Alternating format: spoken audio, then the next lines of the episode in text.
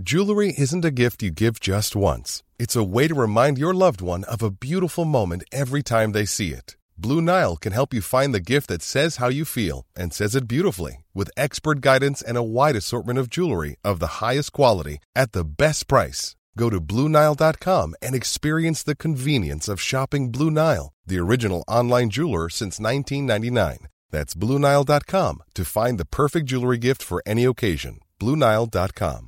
Hey, I'm Ryan Reynolds. Recently, I asked Mint Mobile's legal team if big wireless companies are allowed to raise prices due to inflation. They said yes. And then when I asked if raising prices technically violates those onerous two year contracts, they said, What the f are you talking about, you insane Hollywood ass? F- So to recap, we're cutting the price of Mint Unlimited from $30 a month to just $15 a month. Give it a try at mintmobile.com slash switch. $45 upfront for three months plus taxes and fees. Promo rate for new customers for limited time. Unlimited more than 40 gigabytes per month. Slows. Full terms at mintmobile.com. Today on the podcast, we return back to Christian Gay. Today on the podcast, let's try that again. Today on the podcast, oh,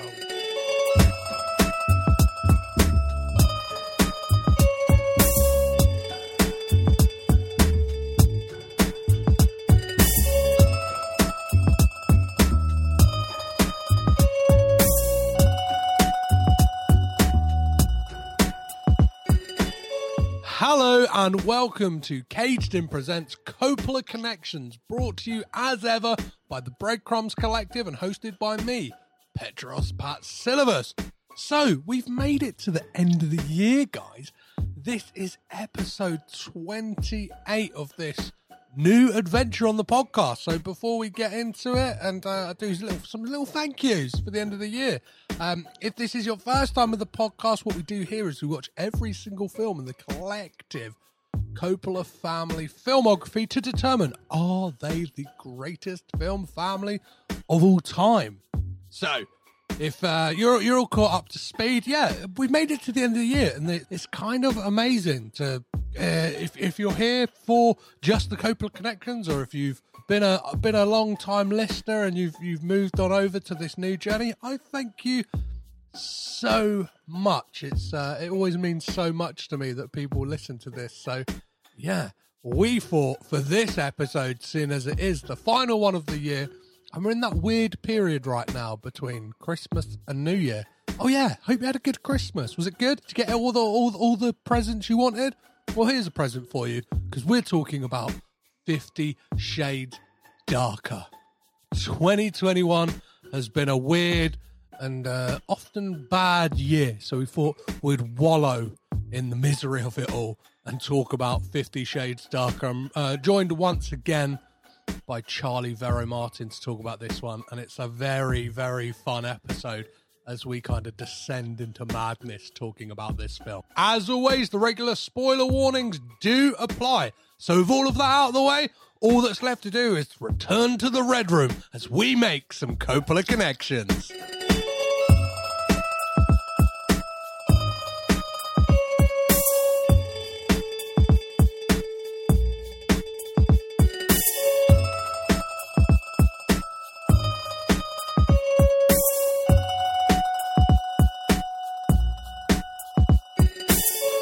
Today on the podcast, we return back to Christian Grey's playroom for more torture and very little pleasure as we look at 2017's erotic drama sequel to the worldwide hit Fifty Shades of Grey with Fifty Shades Darker. Directed by James Foley, written by Niall Leonard, starring Dakota Johnson, Jamie Dornan, Eric Johnson, Rita Ora, and Kim Basinger. The film cinematographer this week is a Coppola connection and is John Schwartzman, baby. Joining me this week to find out if this film is all pain or has an ounce of pleasure is return guest and my go to host for all things Fifty Shades, comedian, actor, and writer Charlie Vero Martin. How are you, Charlie? Hello, I'm well. Thank you for having me back. Uh, thank, thank you How are you? I'm very well. Thank you for joining me. I, I wanted to know since you've watched the like since watching the first Fifty Shades film, how has it kind of like stay? Is it stayed with you at all, or has it kind of like left your left your brain entirely? Um, no, I think it stayed with me a bit. Um, I think it was just every now and then I would just remember things from it that annoyed me. Mm. Um, so nothing, nothing exciting or titillating. Um, and of course, all of that came flooding back watching the second one. well, yeah. What I, I'm not sure how you felt about it, but I definitely had this thing, like knowing it was coming up to watch it, even though I hated the first one. It was like that thing of like having like a blister or like a spot or something. It's like I know I shouldn't, but I kind of really want to like watch the second one. Like it- if I I, I oh yeah, I had that feeling of like the reason I don't watch trash TV is like I know I will just like gaze at the Mm. car crash in front of me and be like, oh, I hate it, but I love it at the same time. There's like this morbid curiosity to it, and that's exactly how I felt when it came to. I don't know. I kind of want to watch like yeah after watching the second one. I know I'm, I'm saving it when we record the third episode, but I'm like, oh, kind of kind of want to watch the third one now. Um, but before we get too oh before we get too deep into talking about Fifty Shades, um, obviously this film has a Coppola connection, and I wanted to ask you your Ah. Coppola credentials and like when did you first become Oh. aware of the Coppola family as like a kind of entity? Was there an entry point? Was there a person in the family you became aware of first? Sure because I feel like I was always aware of things like The Godfather and stuff. Um, in school and growing up, and then when I went to uni, so in Scotland you do uh, an MA for four years, and you take take three subjects. So uh, one of them I did was film studies. So in my first year, it felt like very much we were watching everything from the um and the first film the first essay i had to write was about um the conversation. Amazing. um which is a great film. Um and that kind of i think was one of the first films that i hadn't heard of or seen that i actually had to really really watch in a lot of detail that i was like ooh. Um so yeah i think and then yeah but, but prior to that there was like lost in translation all these things but i guess in terms of like thinking about it as like a an entity i would say maybe first year film studies Great. Yeah, that's uh, that feels like that. Yeah, they feel like a family who can't be missed, right? When kind of looking at kind of yeah especially Francis Ford Coppola and what he's done for for modern cinema. So, um, I'm not sure. I'm not sure. You you you move and shake in London. Have you ever met a Coppola, Charlie? Have you ever you ever you ever bumped into a Coppola when you're out um i actually went to school with a coppola no. um yeah i went to primary school with ivana coppola who's in no way related to the coppola i got you there i got you Hey, we'll- um we'll have that on this podcast. Maybe I should talk to her. Yeah, she. Um, I mean, I, I'm from Edinburgh, and I went to Cath- at Catholic school, so I have a lot of Italian uh, friends. Yep. and I also speak Italian, so I do know Coppolas, but none of them are famous. They're probably they're probably related somewhere down the line, right? There's got oh, surely cousins of cousins of cousins. Yeah. We'll go with that. Yeah, uh, I, I don't Um, want to have to amend my family tree I've created for the Coppola family because it's big enough as it is. Just, just the ones who work in film, let alone let alone poor Iva- Ivana from Scotland. Yeah, she works in. Um, last I saw her, she worked in the uh, uh, underwear department of M&S. So Wow, so Yeah. very, very fitting for the film we're going to be talking about today. Maybe, exactly. Yeah, maybe Ivana was a fan of Fifty Shades Darker. Uh, maybe she knows whether it is a good good idea to take off your pants at a, at a fancy restaurant and give them to your partner Oh my to put in his God. pocket. I'd actually forgotten that bit of the film. As we I like watched this on Saturday, and I feel like that feels so long ago. And looking at my notes, I'm like, what?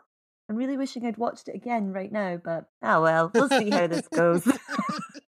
I'm sure. I'm sure I'll be able to dislodge some some dark memories of this film from your brain as as we discuss it. So, um, this is a bit of a weird one. Like when it comes to cinematographers, unless they're kind of like a Roger Deakins, you don't tend to look out for them, like film fans, or Yeah. just uh, uh, like yeah, just I don't know, yeah, just just the, the, the general person watching films don't go, ooh, that cinematographer is a bit of my fancy, but Do you know what would have been the first John Schwartzman film you would have seen? Oh God, no. I I I probably again. I should do more research before I come up with these. What What are some of his previous? Um, So he would have done like The Rock, Armageddon, um, Pearl Harbor, Uh. Seabiscuit. He's kind of got this really crazy career, and he's probably one of the more fascinating ones to talk about on this podcast because there is so many like he's worked in so many different things. He'll do like, as I said, Armageddon, but he's also done Last Christmas from 2019. He he did the Amazing Spider-Man from 2012. So yeah, he's all over the place. He's all over the place. I'm sure it would be fascinating to talk to someone who actually knows. um, let me. I suppose maybe the Amazing Spider-Man might have been Okay. my first. No, no, because that's that's That's That's 2012. Yeah, yeah, yeah, yeah, yeah. Yeah. No, no, no. Um. Oh, he did Highwaymen. I liked Highwaymen. yeah, yeah, yeah. He's he's, he's And Saving Mr. Banks. Okay. Oh, I have seen a lot of his films. Armageddon, obviously, saw way back in the day. Was it you that put on Twitter recently or something the clip of um the the Ben behind the scenes Ben Yeah. Affleck roasting Armageddon? Oh, it was so good. That that's from the direct. That's from the commentary track that's on like the DVD, which is like is insane. And Ben Affleck sounds like he's drunk a, a fair few beers and is really like spilling the beans. He talks about Michael Bay. I, I'd love this fact, and I'll say it whenever I can. Made made Ben Affleck get his teeth fixed. He spent twenty grand for Ben oh, Affleck to get his teeth fixed because he's like, you're not a leading man yet because your teeth are a bit too crooked. So if you kind of look at pre Armageddon, like Ben Affleck looks like a regular guy from Boston. Mm. Afterwards, he looks like cling, shiny, clean, like straight teeth. And it's like when you watch that film again, you're like, they are white. They are straight. Do you know what I mean? It's like I don't. know, It's like a boardroom for any major, ma- major business in the world. Do you know what I mean? Just straight and white. I mean, it doesn't surprise me at all. There's been like women, especially, Yes. made to do way crazier yeah, things. yeah, yeah, definitely. And I kind of feel like if someone wanted to give me 20 odd grand to get my teeth like completely like looking as perfect as they ever could, I would not complain. Oh, de- yeah, definitely. Like, last year, I, I lost a tooth.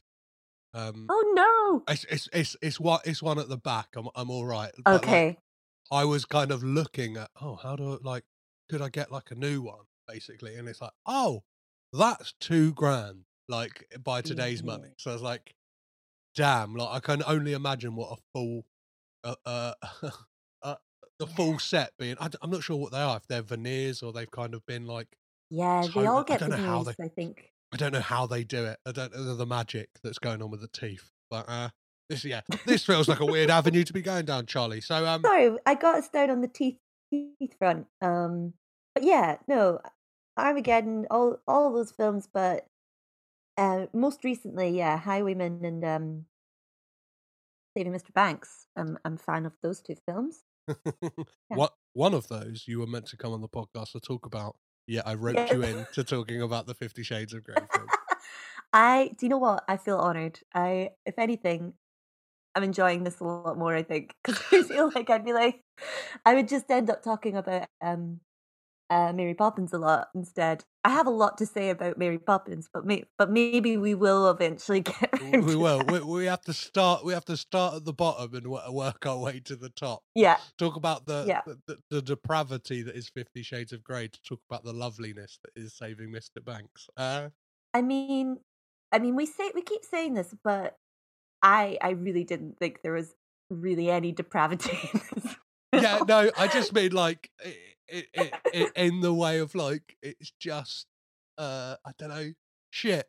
Do you know what I mean? Talk about the Yeah. shit. We got we got to go to the bottom yeah, of the barrel before we can go to like near the top of the barrel. I wouldn't say yeah, Saving Mr. Banks is, is I a shiny apple right at the top of that barrel, but it's it's a good film. um, so yeah, let's talk about Fifty Shades Darker. But before we do, here's the trailer. Yep.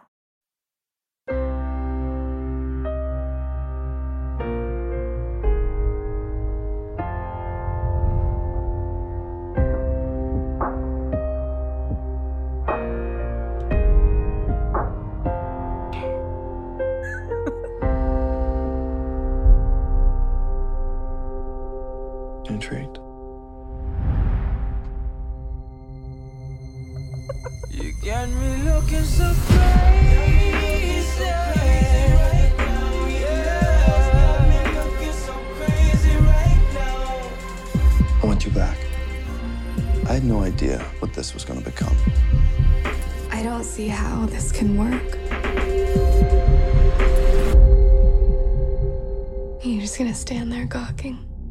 Yes. You got me looking so What do you want, Anastasia? This time, no rules, no punishments, and no more secrets.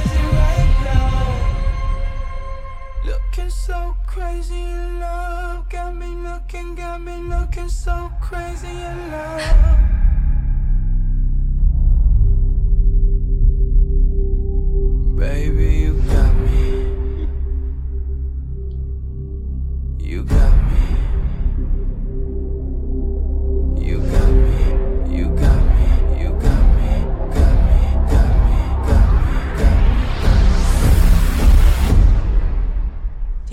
You're the first woman who's tried to save him? Oh, oh, oh, oh, oh, oh, oh, no, no.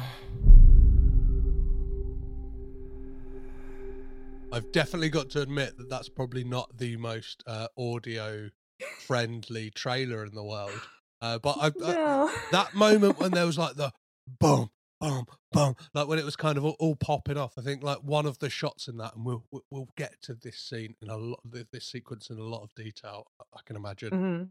it is like shots of uh, the helicopter going out of control, which like Oh, yes. Yes. So, uh, before we get to your relationship with this film and when you first saw it, uh, uh, can you give us a little um, plot synopsis for this film? Can you can you set it up for us? What what this film is about, Charlie?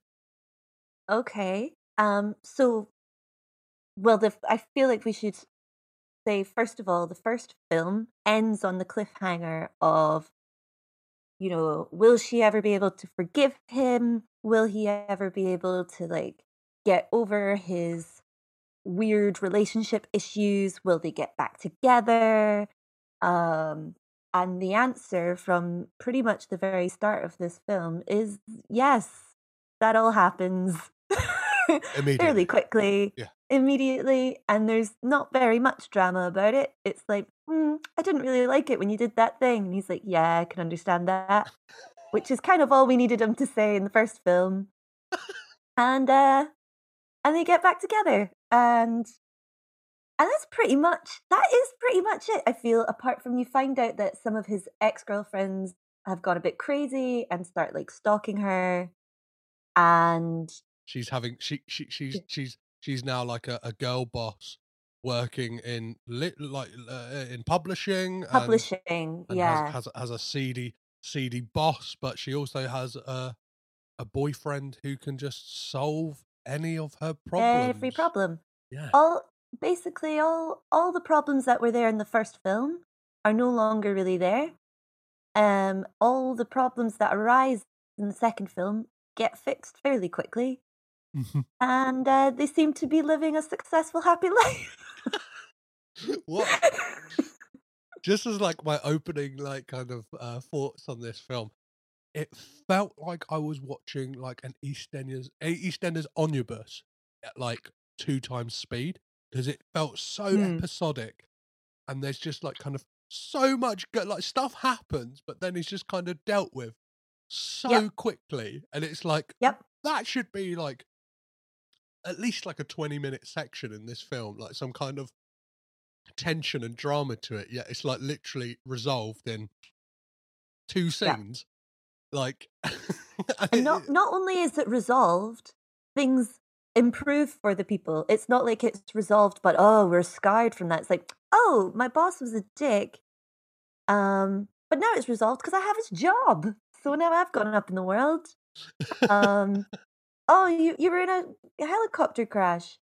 Oh, but it's fine because you're safe now, and you know that we all love each other a lot, and we're improving our relationship.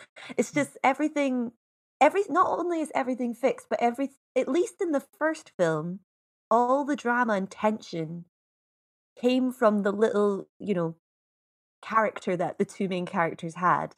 In Mhm. the second film, everything that goes wrong happens because of outside forces, Yeah. Yeah. Yeah. And they just are just walking about their lives and it's other things and other people going wrong. They don't cause any of the drama. Um and and then and then they just fix it and move on. But he's, So I would say he's just as problematic as he is in the first film, right? Like, he, he is like, yeah. he has still got all these weird hang ups and kind of like, I don't know, he's seen, like, you, you- there's a, there's a really icky scene where you, like, there's a confrontation between Anna, um, Layla, her name is, like, one of his old submissives.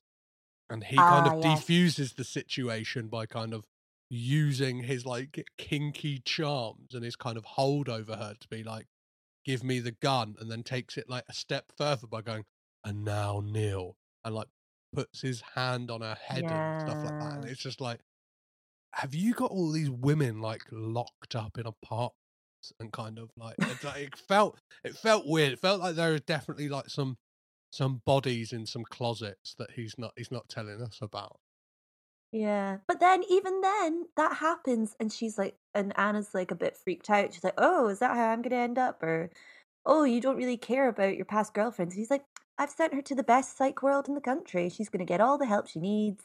I'm going to pay for all her health care." And it's just like, "Oh, okay." So like that's solved too. Yeah. Even the bit at the beginning with the old um mistress woman, the woman who like caused all these issues for him in the first place, she comes out the woodwork and like him and his mum step forward and they're like, hmm, yes, you are a problem. You're upsetting Anna. Go away. And Yeah. that's it. There's no confrontation of being like, oh, but she's my best friend. Or it's like, nope, we're on Anna's side. It's all good. Yeah. Bye. Yeah, it's it, it's very bizarre. Um, I guess what one of the places to start off with in this conversation is quite early on in this film. We get, I guess, what was one of our lowlights of the first film was a conversation between Anna and her mum on the phone, who exclusively lives in this film on the other end of a telephone. And uh, I just wanted to play that first exchange they have on the uh, on the telephone. Great. Have you heard from Christian? Yeah. He sent me flowers to wish me luck. Sweetheart. Are you ever going to tell me what happened between you? Fundamental differences, I guess. fundamental differences. the thing is, that happens at like four minutes 20. I only know that because I have to write down times to get clips. And by like 10 minutes, they are back together. It's what I don't understand. There is no like, will they, won't they about it. It's like, nope. he just it's like his gesture of going to her friend's like photo exhibition, which again, Jose, creepy guy. Yeah. She, she she rebuffed him in the first film, and his like exhibition Yeah. is like sixty percent candid photos of Anastasia, and she is like shocked, as if Mhm. like I have. I didn't even know these photos. Uh, like, do you know what I mean? I imagine they were taken with a telescopic lens. Like she, she's like, I didn't even know these photos existed. Why are they blown up Yeah. like twice the size of my actual body? And why is there so many of them? And why have they all Yeah, just been that sold? That really bothered me. Yeah.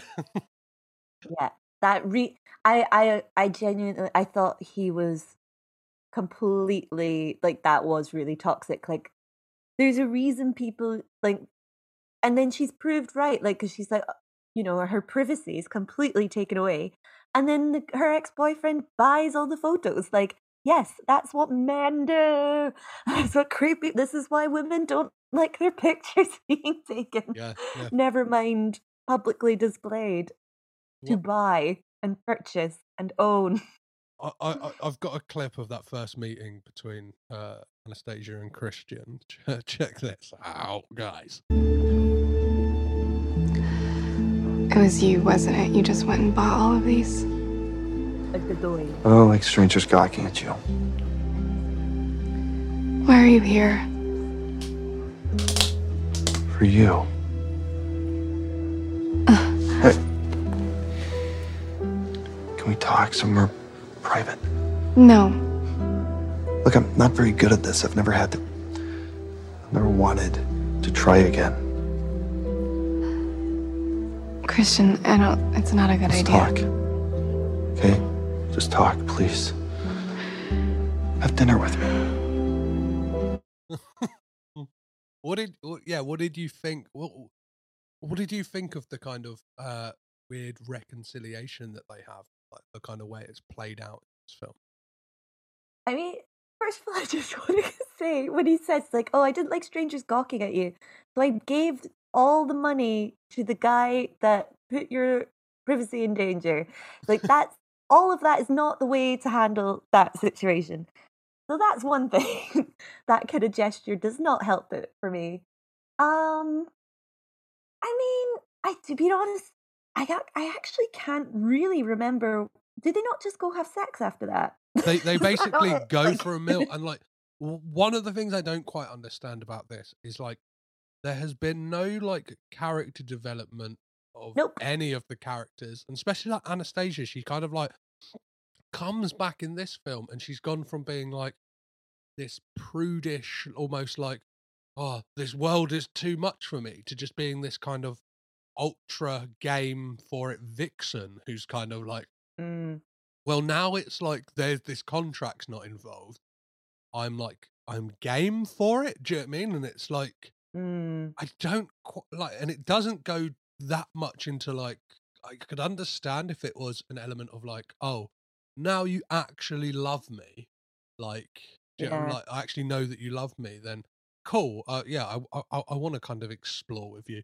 It doesn't even feel like he loves her in any way. Everything just feels like quite empty and hollow, and all the gestures he makes throughout the film are just like, do, you- do you know what I mean? Like, I think, yeah, within within no time at all, they kind of have sex, and he's like, call, calls his like, I don't know, like um accountant the next morning and is like, oh, put twenty four grand in a state in Anastasia Steele's account. Like, I don't, what the fuck's that about?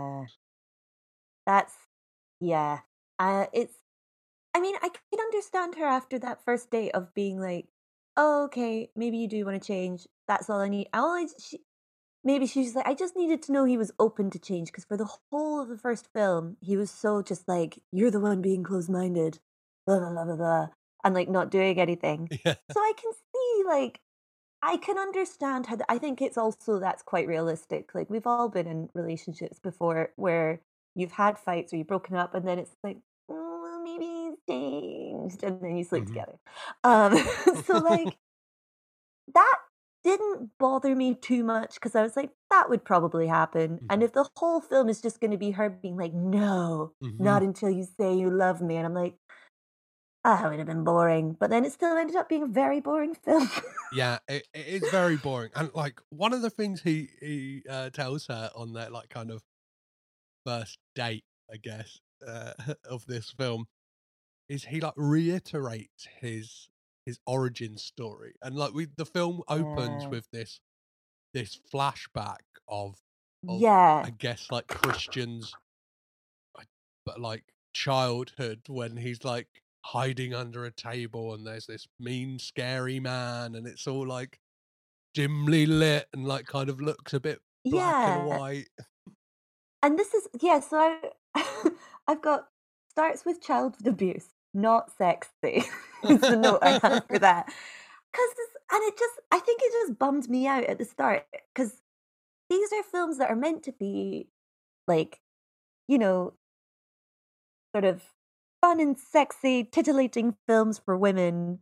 And it's like, oh, can women not have a sexy film without it having some really deep and dark backstory? Like, watching that doesn't make me aroused. Yeah. And, like, and I just, I've also got written down here at some point, um, around all this, because all the complicated stuff, that stuff at the start with the, um, the child, like him going through his child abuse and stuff. I've just written, why can't women just have porn? why why can't why can't this film just be, you know, Christian Grey looking sexy in various places? Why why does there have to be all this work? Yes. Yeah, yeah, yeah, yeah. yeah. And- there's an just and yeah. there's an element to this film that is like that that kind of uh, thing of I can fit like do you know what I mean he's broken he's I can fix him and like there's there's a moment that is perplexing me that's quite early on in this when he he dr- he gets her to draw a square on his chest in lipstick and I have no Yeah. idea what it means he just says like these are my boundaries I'm like what what what what are your boundaries? Having lipstick drawn on your chest? Like I have no idea what you're talking about. Was that not to be like so he, she didn't touch his chest, so she didn't touch his heart, or where his burn marks were? I Oh, thought that's what that was about. oh, that's like the, outside the square, she could so she can touch his arms and she can touch his head. For the listeners, I'm like patting an invisible man. Um, but she can't touch his chest because that's where all his like are they cigarette burns? Is that what those are meant to be? The like welts on his skin Oh. from like his previous mistress, I his get, previous uh, dominatrix woman. I'm guessing so, or or uh, or they're supposed to be that guy used to put out cigarettes on him when he was a kid or something like that. Oh, maybe it was him. See, they don't go into all that. It's No. like who who did this to you? I think she actually says, "Who did this to you?" And he doesn't say. And I'm like, "That's a fair question." yeah, yeah. that never gets. I assumed it was the woman from when he was a teenager, but it, and you're right. It could have been the guy. So yeah, it's. ki- I thought it was like, oh, don't touch my scars or my chest. It's too intimate. So it's what I took from that. have have Dakota Johnson and Jamie Dornan got better in this film or worse? You would have expected like having a whole film to kind of get to know characters that they would understand them more and kind of their performances would be better, their chemistry would be better. But uh, what, what's your kind of reading on it? Do, do- they seem better as a as a as a kind of couple, or are they worse as actors? you know what? I'm still going to give them the benefit of the doubt. I don't think they get enough screen time to explore any real chemistry. I think there's is there there's even less sex in this film than there is in the first film. Pretty sure. I think there's more more scenes, but they're a lot short. Like there's kind of a lot of like quickies. Do you know what I mean? There's kind of just like a kind of Right. thirty seconds, wham bam. Whereas the first one, it's a lot more like Yeah. long, protracted sex scenes. Like they're kind of Yeah. they're in in in replacement of what you'd have in an action film with an action set piece. It's like now cut to slow music, sex scene, red room, or like do you know what I mean? I don't know, putting an ice Yeah. cube up a minge or something like that. no, I never thought I would say this. If I could hear myself saying this back to Charlie, who recorded the first podcast, I I missed the sex scenes from the first film because the sex scenes in this film, you're right, they're too.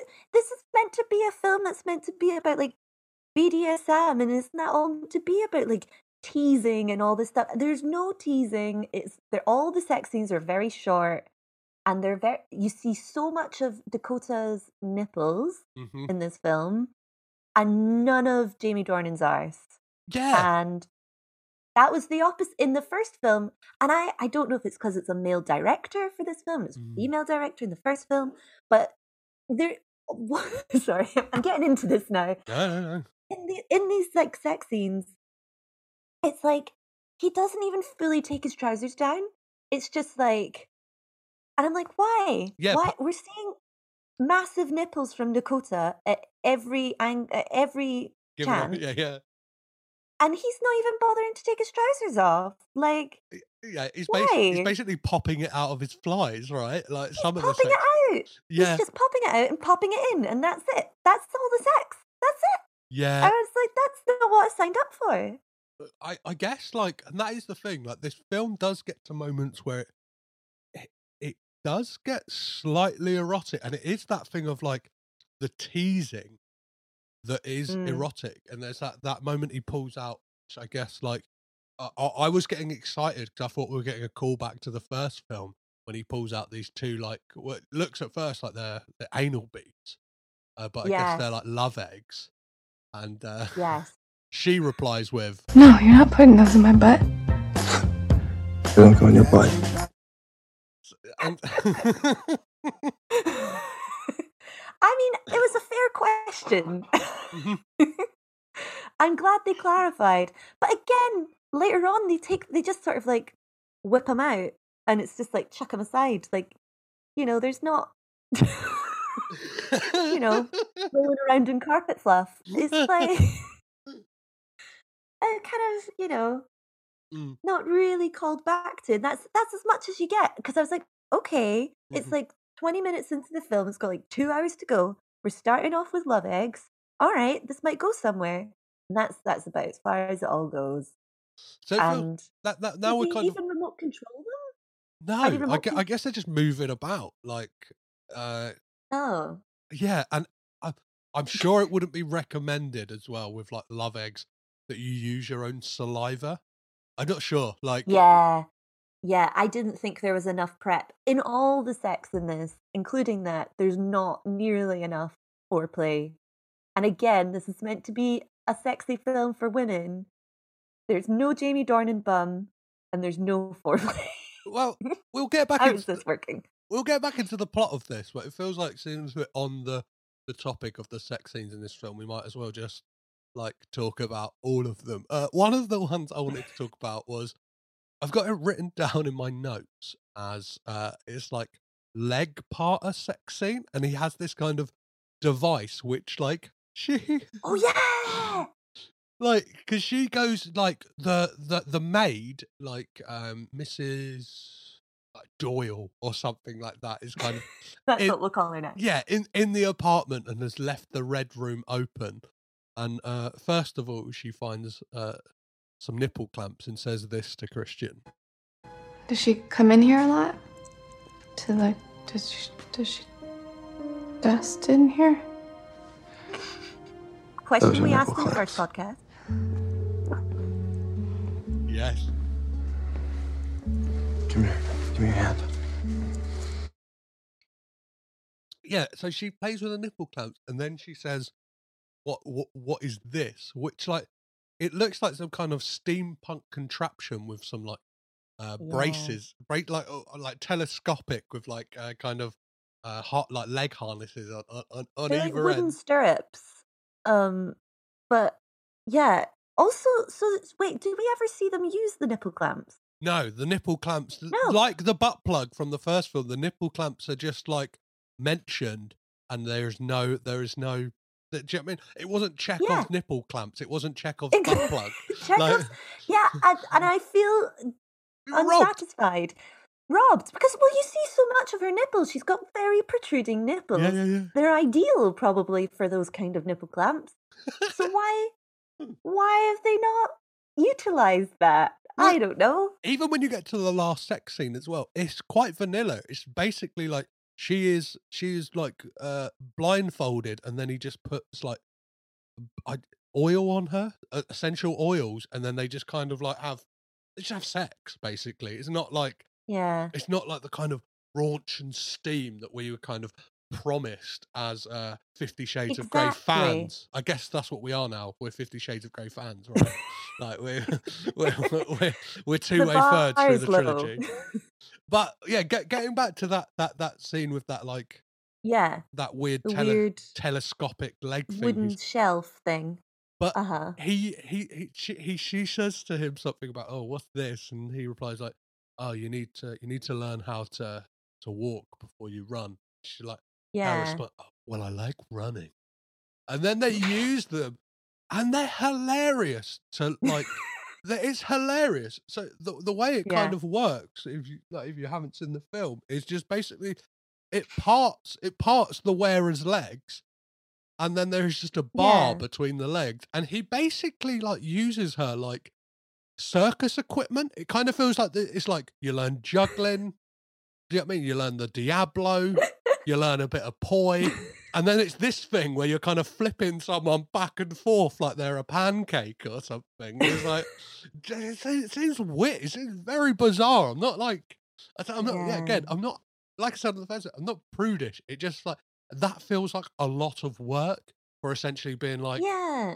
like it feels like it'd be a bit a lot more sensual to like touch someone and turn them over Yeah. as opposed to have this weird device where you're kind of like yeah like flipping them over like Also, like, is it is it that much different to the first film where she had her feet tied to the harness and stuff? Like, no not really basically it's does just the same thing, doesn't yeah it? it's that he's now got like the ability to just kind of at will go now i want to look at your back wabam like now i want to look at your front wabam like it's just like there's nothing Yeah.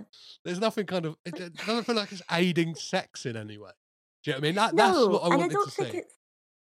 Yeah, I don't think. I mean, it certainly wouldn't be comfortable for her. I don't think it would be comfortable for him either, because surely he's gonna like bang his shins on it. Mhm. you know, surely it makes things more difficult. Um. So yeah, I wasn't very. I wasn't very impressed by that. Um. And I feel again there must be surely other things they could have explored. Why go for the weird, boring wooden slap slap thing? Yeah, yeah. th- all- of it seems like I don't like that. that- That is the thing that didn't stand that stand out standed out to me the, the least was the sex in this Yeah, for a film that's supposed to I be. mean, I'd practically forgotten about it. That's how little Yeah. I remembered it. Um, like- before all, wait, is that before or after she gets like a makeover? Is this before they go to the ball or after? This is after, but let's talk about the ball After. because the, Yeah, the ball just comes out of nowhere, right? It's just kind of like uh, like a lot in this film. It's just like all of a sudden it's like. Oh yeah! By the way, we're going to this thing. It's on Friday. Yeah, let, let, let, us go there. Bye, yeah, bye, uh, bye. Yeah, we're there now. yeah. I mean, so one thing that I didn't, uh, despite the fact we spoke for about three hours on the last podcast, something I didn't talk about that I really want, that I think definitely comes up here is, and this is me maybe getting a bit personal, I have a weird conflicted um thing, like a fantasy about the whole getting a makeover thing, getting a man to pick you out an outfit thing, right? Because they do this in the first film and they do it a lot here. It's like there is, and it's like you see it in like James Bond in a lot of films where it's like, oh, I know exactly what you'll look good in, and like buys her the perfect dress and the perfect size and the perfect style and the perfect lingerie to go with it and all the jewelry and everything. You're like, great, I don't have to go shopping. Somebody else, somebody's looked at me and thought, this is what she'll look exquisite in and like knows me so well. And on one side, I'm like, yeah, that would be super cool. And on the other side, I'd be like, ugh, that's really horrible and creepy and disgusting and actually really controlling and weird.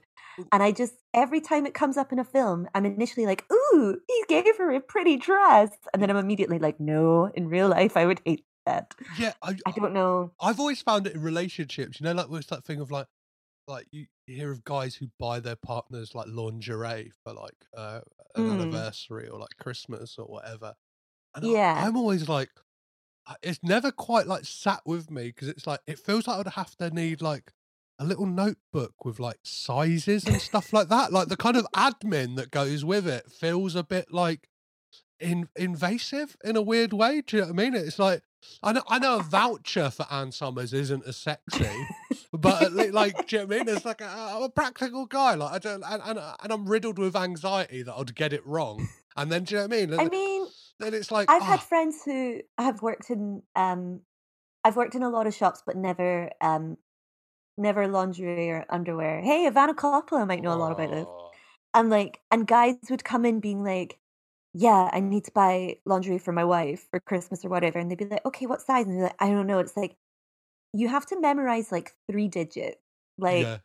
it's written you've known this woman for how many years Mm-hmm. you probably spent the first couple of years just looking at her boobs like how do you not know her bra size and then why do you expect me to be able to guess it yeah, yeah, yeah. See, that, that's that's why. Yeah, I, uh, yeah. I like I'm not trying to dig myself out of a hole here. I'm not. I'm not one of those guys. like I just, I just found the idea of, uh, yeah. Mo- mo- mo- Mm. most most early stages of relationship, I probably am looking at the boobs most of the time, but at the same time, it's the admin of finding out the exact size that I was kind of like, when does it get to the point where I don't know, I want to wear her skin as a suit? Do you know what I mean? It's like, it's like how, how far does it go? How how far will it go Yeah. with these kind of like? i think that's I think that's the weird conflict about the idea of getting that as the gift is like on the one side, I find the idea of a guy taking all of that admin off me really, really fun and romantic, being like, oh, great.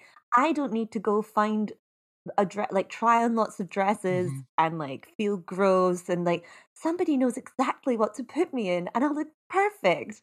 But then there's also that creepy side of being like, oh, is this a controlling thing? Will he be upset if I don't wear it? Yeah. Is it weird that he wants me to dress a specific way? Because that is something that, ha- and I feel like that comes up in these sort of films a lot. It came and initially it does feel like, ooh, how exciting. But the more you think about it, the more weird it is. Well, it, it it leaves a like kind of bitter taste in your mouth in this film when you find Mm. out that he kind of has this like dossier on her that kind of like Yes. is the kind of thing I'm talking about where it's like do you know what I mean? Like he knows how many like she she like remarks like, oh, the only thing that's not in here is how many times I take like a toilet break at work.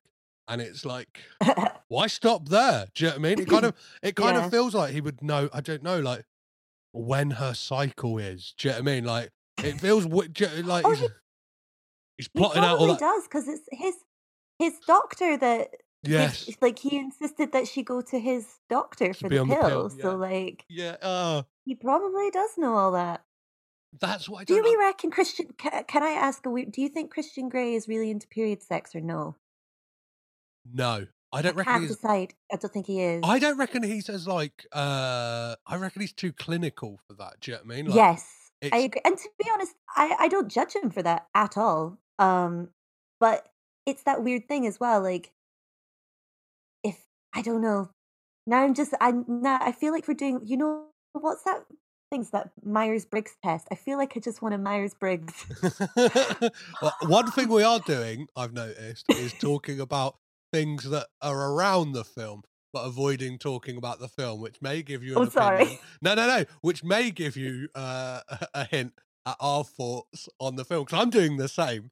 I'm I'm trying to avoid Yeah. talking about this kind of steaming pile of shit as much as you, Charlie. So but it's it's i think i'm not avoiding talking i think it's because because the film was created to be this like talking point about ooh like sexual exploration and blah blah blah ooh how do you feel about this and it's like but it doesn't it doesn't give enough to actually allow people to have that conversation instead you just end up talking about everything that it's not yeah, well, you, you don't get the Um, you don't get the internal logic of the character. You don't get Anastasia's internal No. logic. Why she has made this sudden change in like being up for it. Do you know what I mean? And it's kind of like yeah yeah, there's that whole aspect of diving back into a toxic relationship where you think like they're gonna change. It's gonna be different this time. But then like there is that thing of like she just seems like a totally different person. It's like all of a sudden like she's got a job and it's Mm. like, hey, now like now now I'm in control. the woman of the world Yeah, yeah, yeah. Like she needs like uh, knee high leather boots to be like, do you know I mean? I'm taking charge this time, Christian. It's like, but she just falls into his traps anyway of kind of just being like, yeah he'll do something shit and then he like wows her by being like, hey, come ride on my boat. You can I'm sail it for a little bit. Yeah, yeah, yeah, yeah, Yeah. yeah. Here's some money. Let's throw some I'm money at the problem. Although I suppose, is it that much of a change? Because in the first film, the thing that she really had most issue with was the punishment nature of Mhm. it. And even then, she didn't mind it a little bit at the start. She just didn't like it when it was like, oh, you literally want to just beat me up for your own satisfaction. Like, I'm not. And then he does say, he's like, oh, or she says in that clip, like, no more punishments. And he's like, okay. So is it that big of a change? Like, considering she was a virgin, she'd never done anything sexual in her life. She was pretty up for, like, you know, even though it's still not like that, like, big a deal. But considering she went from nothing in the first film to being like, yeah, I'll be tied up. Yeah, I'll be blindfolded. Mhm. Yeah, you can hit my hand. So she, I think she was fairly game in Mhm. the first film. And maybe this film, it's just like she's just maybe being a bit more assertive Yeah. in saying what her boundaries are. Yeah, yeah. So So, So, so, so, one of the I things. disagree. No, it's fine. It's fine. It's fine. We're trying to figure out this film together. That's that's what this that's what this whole process is about, Charlie. I'm Yeah. happy to be wrong. I'm happy to disagree as well. Uh, It's not a hill you're going to die on. It's not- Fifty Shades Fifty Darker. Shades Darker is no, no, no, no, no, no, no. There, there's there's there's other hills I'm happy to to take a stand on, but this is not one of them. Um. Oh, like uh, I, I, I- did want to talk about something, but I totally, it's totally just fucking like Um, escaped my mind. going going back to the uh uh the ball i was super disappointed with the ball Mm. because all of the the posters and the trailer and everything shows you all these pictures and everything of them being at this really glamorous sexy mysterious masked ball and then it was at his parents house Yeah. it was being thrown for his mum and dad and like his mum and dad's pals and like they, that's so unsexy and then there's a re and it's like I I was expecting. I was like, okay, they're doing like this masked Venetian ball. There's going to be lots of like glorious, like glamorous costumes. I thought it was going to be like. Have you ever heard of um those killing kittens uh parties? Oh, the real, yeah, yeah, like the the the, the kind of like exclusive invite only kind Yeah. of affairs. Yeah, yeah, yeah. And you have to wear masks and stuff, and it's like there's playrooms and orgies and stuff. I was like, ooh, maybe it's going to get a bit like that. It's Like get- that could be fun. Yeah, it's gonna go full eyes wide shut, right? It's gonna be like we're gonna Yeah, yeah, yeah. be on the Rubicon of what of, of taste and decency and get real sexy. Yeah, it. it's going to be no. lots of people, lots of really hot people, just like getting getting sexy with masks on. And instead, it was like, oh, she goes to an auction with her hus with her boyfriend's mum, gets shouted at by a middle-aged woman, and then they have sex in like the unsexiest, like in a teenage boy's bedroom Yeah, yeah. with this like shitty blinds and curtain. I was like, at least if they're gonna disappear and be like, let's leave this party and go have sex, go to some like really like glamorous like like art gallery wing of the house or Yeah. like somewhere really really interesting. Don't go to his childhood bedroom What what in your ball gown. what I don't get about his bedroom is like they're supposed to be this moneyed family, but his bedroom looks like that of like a teenager from a Steven Spielberg film from the eighties. Yeah, Do you know what I mean? It's like yeah. it's all like wood It's like the room from Boy Meets World. Yeah, it's like what is it? And I, I checked out some of the posters he's got on his wall. Uh, one of them, he has a Chronicles of Riddick poster, and he has like a, a Japanese Blade Runner poster, I believe, on his wall as well. So Oh. I don't know Yeah. what that tells us about Christian Grey. I guess. Um, It's Like- just, it's like such a plain, boring. I've written blinds aren't sexy. They're not. Because they've got these like shitty looking. Oh, it's terrible that I was like distracted from the sex by looking at like these shitty, like not quite closed blind Venetian blinds. That's as close, like, you know, I wanted them to be like like, having sex in a. Even if it was like the cloakroom of the party or something, like yeah, or like a like know- an observatory, or kind of like a greenhouse, Yeah. or or something that that has some element of Yeah. something a bit more close to the party as well that has that kind of element of like Exactly. it could be found out or something like do you know what I mean like exactly. Something a bit more, yeah not the a bit more glamorous. not not not not the room with all the coats in it do you know what I mean like that's kind of like oh, oh, come on like on the bed. Yeah. So yeah, I was very disappointed with with with that. I, I Um, I've got a clip that I think may mhm. like um like prove your point a bit more about her asserting dominance and assertiveness when she like um has like makes a bid in the auction for a stay Ah. at his kind of Aspen uh villa and kind of his reaction to that of of kind of her winning the bid and uh he doesn't he he's he, he kind of she gains his respect in some weird twisted way I don't know whether to worship at your feet or spank you. $24,000 going once, I think I'll going twice. take option two. where yeah which leads to them her getting spanked in his childhood bedroom right which feels a bit weird Yeah. I yeah, I just so disappointing. And then we don't really go back to the ball. There's no dancing even. There's no like mysterious strangers. There's like I yeah. I thought there would be something as like I don't know, as hack as like somebody else being in the same dress as her or some kind of element of mistaken identity at the ball. Do you know what I mean? Like Mm. some kind of intro do you know what I mean? Like I don't know. Yeah. Like Yeah. Or Or- like she can't find him because there's lots of men in tuxes and he keeps changing his mask or something and it's I don't know like yeah, or or even to play up like that that. kind of because this film like gives us like some horror imagery with this previous Mm. uh like play pet of Christians.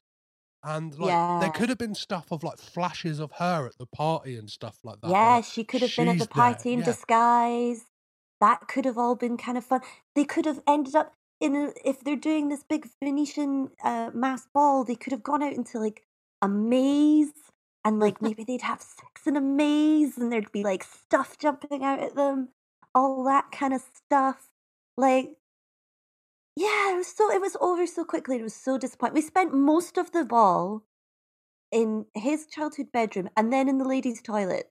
Yes. That's most, and it's like the two of the the last places I want to be at that ball.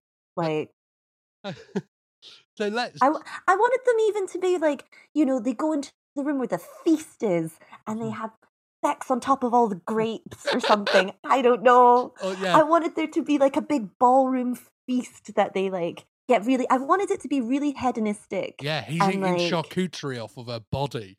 Do you know what I mean? They're Yeah. eating, they're eating Or a chocolate cheeses. fountain or yeah. something. Yeah, some yeah, something decadent and hedonistic would have been perfect. Um, That's exactly what it should have. That's what it's meant to be a mass ball, you know. but this- Very disappointing. this film's very soapy, and I think like that that um Mm, that confrontation in the toilet between uh Anastasia and Elena, played by Kim Basinger, mm.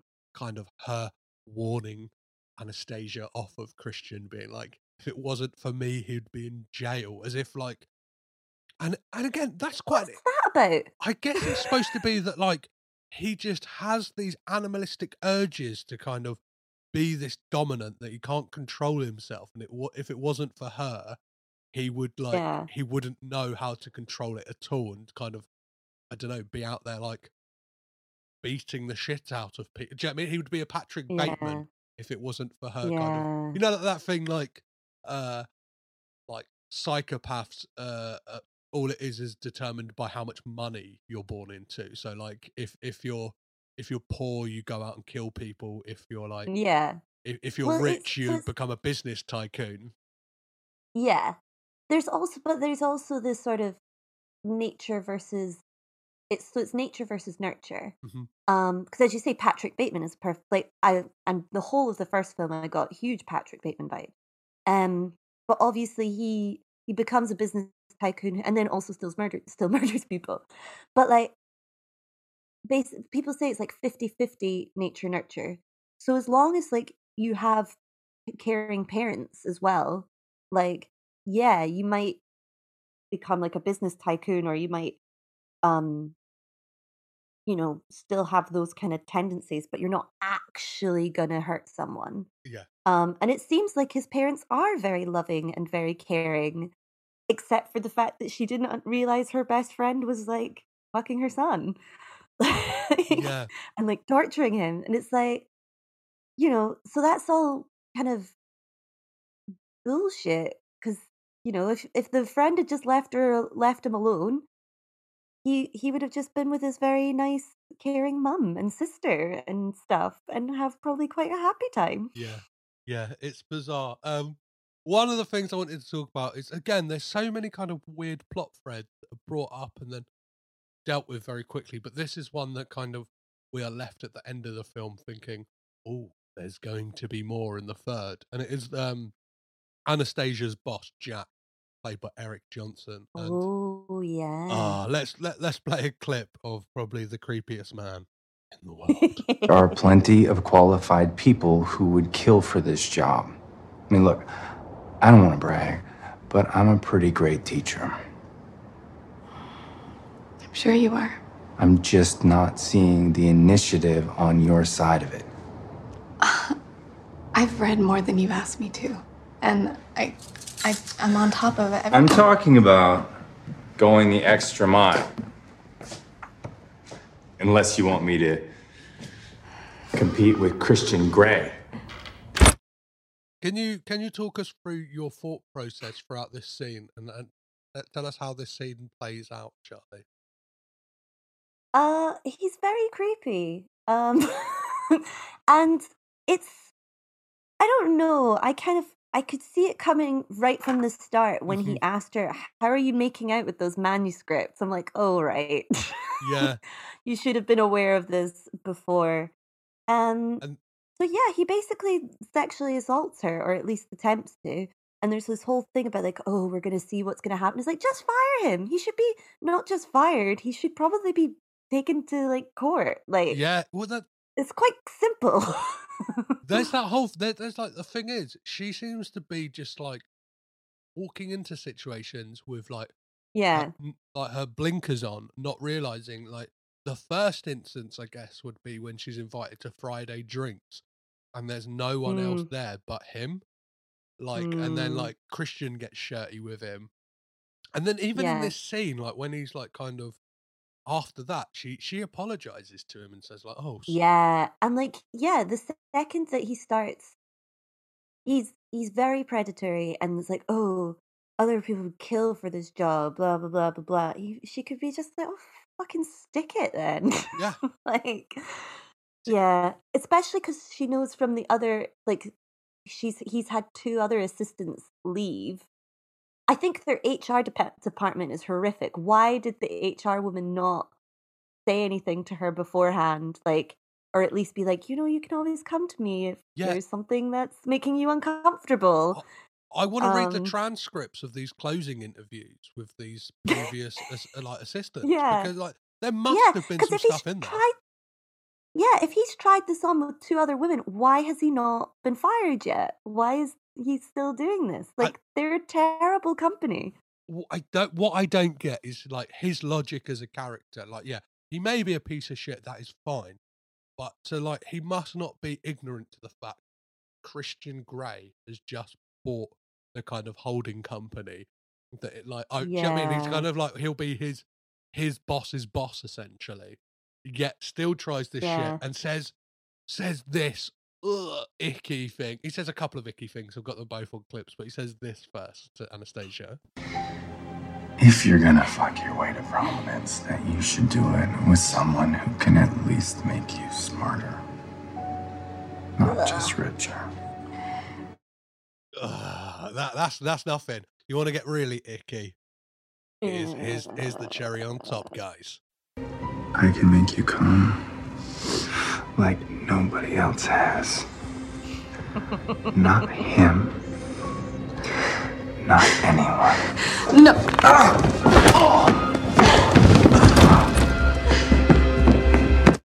And it, yeah, uh, yeah.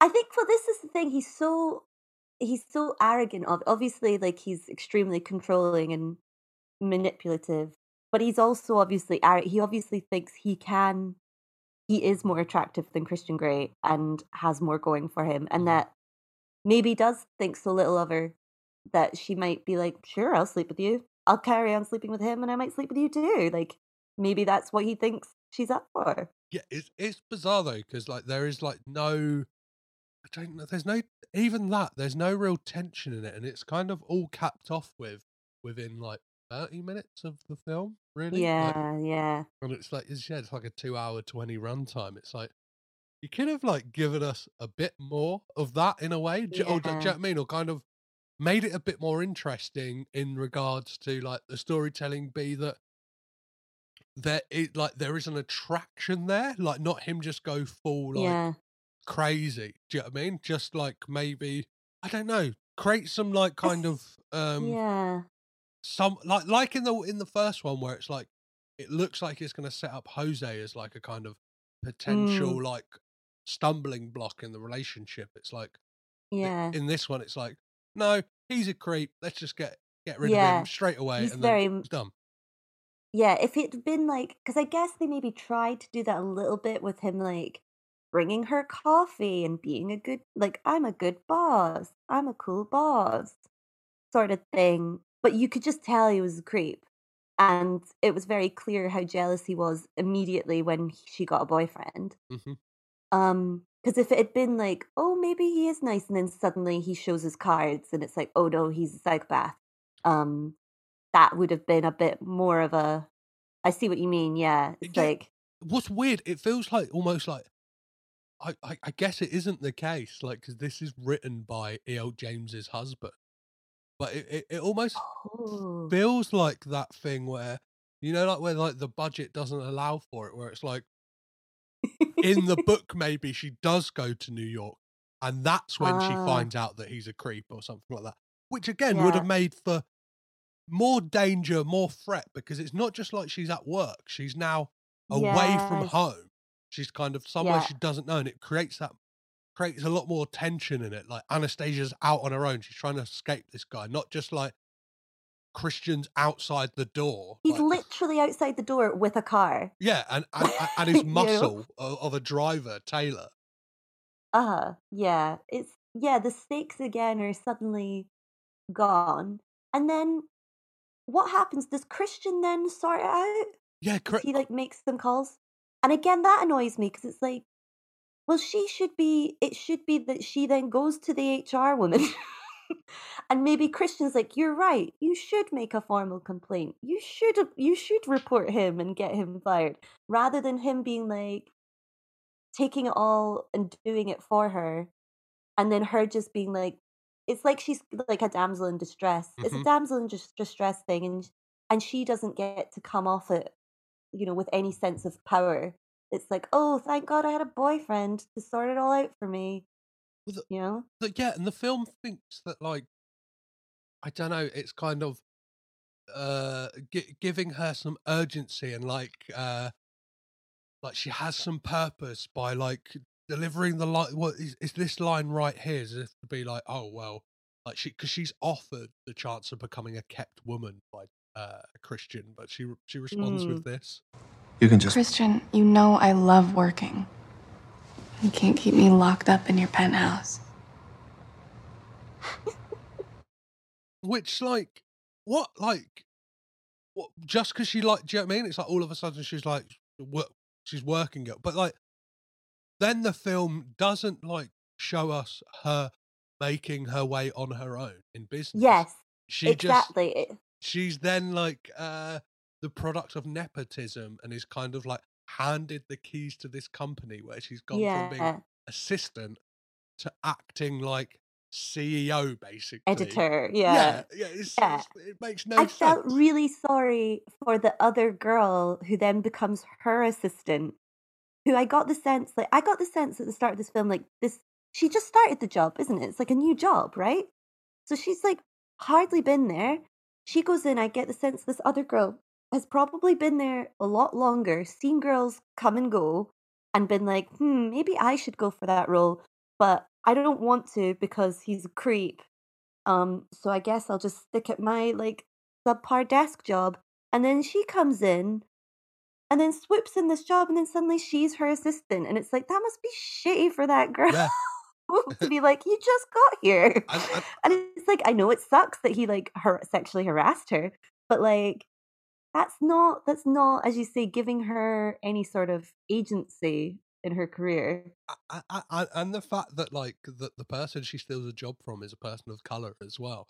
Like, do you know what I mean? And Yeah. it's like it is just this thing of like it's nepotism. It is kind of like it is just like white privilege like strikes Yeah. again. And like even when she goes to the boardroom and she's talking to like the investors and the people like higher up than her, she kind of wins them over by going, "Hey, there's this guy who, who who's uh who's an influencer online who got uh, a million hits last week, and they're like acting like, wow, you've just like solved all of our problems. Like You're gonna, you've got the job, kid. Like it's like what the fuck? Like what are you going on about? Yeah, yeah, it was all very and she's she is very like back to her like, "Oh well, I am, you know, there's this thing," blah, blah, blah. and I'm like, I have really there's a phrase, um, that, like a Scottish phrase, um, that she she feels very sort of mealy mouthed. Mm-hmm. Um, that's that kind of like just like a bit woozy, and I just kind of, I just I'm like, just grow back, woman. you know, just you know, you're there. You've got the thing. Like, why are you being so oh blah blah blah blah blah? blah. Like, spit out. um. Yeah, it really. I mean, maybe I would enjoy working if I immediately got to have my dream job. yeah, definitely. Yeah, yeah, yeah, yeah, yeah, of course. But like my one of my notes for this film is it, it feels like it's written like a game of consequences. You know that game where you fold over Mm. paper and each person gets to write another line because like Yeah. stuff just happens. Like and it's like and all of a sudden this happens. Like she yeah because now she's the CEO of the company and then like. And then it's like the film Yeah. remembers, oh, we've got to we've got to have some like sex in it. So like it's like, oh, we're gonna we're gonna celebrate, and they go out for like a nice meal. And around that point in the film as well, I had this kind of realization. It's like neither of them have like any friends really. Like, uh, but like No. Anna kind of is like that worst kind of person who who who as soon as they've got like a partner, it's like nobody else exists in their life. And it's like Yeah, that is yeah. that is toxic behavior. Do you know what I mean? It's like Yeah. all you have is this like this guy, which even by the events of this, like did we establish how long like the first film, like the time period that like was over? Because this doesn't feel like it's long after that. It's like they've known each other maybe three months. Yeah. You know, it's like that. And also, she the one time she does turn up, I guess. I mean, maybe all films do this because she's the main character. She's she's very self involved. Like she goes to meet her friends, and it still all ends up being about her. And I know her boyfriend's in a plane crash, but it's just it just feels like no matter what's happening, she's like. They're like, so what's happening with you guys? She's like, oh well, she's just always being very coy about everything, and I'm like, just answer the stupid question. yeah, just yeah, be yeah. like, yeah, we're going out again. It seems all right. Well, How about I- you? At that point, they're not even just going out. She's moved in as well. She's like, moved in. Ah, yeah, Yeah, yeah, yeah. it's all very fast. Well, let's Um. let's get back to some sexy stuff in this film. I've got a clip. Oh, sexy stuff. Okay. I've got a clip from uh yeah when they celebrate uh Anna's job promotion. Oh, I think I know this. Take off your panties. Do it now. Right in here? Yeah, right here. Now. Go on.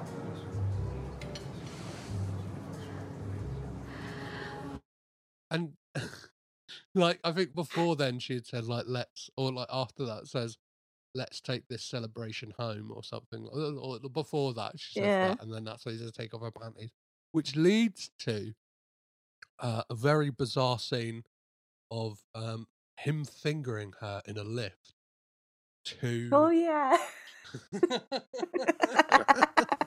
Oh. It's just it's all kind of just a bit. Um. Yeah. what what Sorry. Continue No. describing the situation. what really gets me about the uh oh, what Do you think get he still has the pants in his pocket when Yeah. he goes when he wears the suit next time? I reckon uh, no I reckon Mrs Doyle's found them and put them in the dry Oh, cleaning I reckon what's weird about that that that fingering scene in the lift is that it's uh it's scored to this uh da- la- la. Is Danny Elfman again? Oh yeah. It's like Charlie Brown's Christmas. It's a marvelous night for a moon. It is. Oh, okay. With the stars up above and your It is. Da- It is Van Morrison who who is now a like staunch anti-vaxxer and anti kind Oh, of yeah. masker. Um, who, yeah, who, who scores this sex. I, I think this this is not a sexy song, is it? Like, I'll, No. I'll, I'll, I'll let people It's, listen. it's quite whimsical. I guess if they were setting up being like, oh, it's going to be a fun sexy, oh, they're going to have some fun. But I don't think that's really what happens, is it? Like, it's just, Yeah, I'll let people at home listen to a few seconds of this and go, "Are you turned on right now?" in your place. Can I just have one more morning dance with you, oh, my love? That is not sexy. th- that's like, that's like a song you play for the mums and dads to dance to at a wedding. Yeah. That's not getting fingered in a lift music.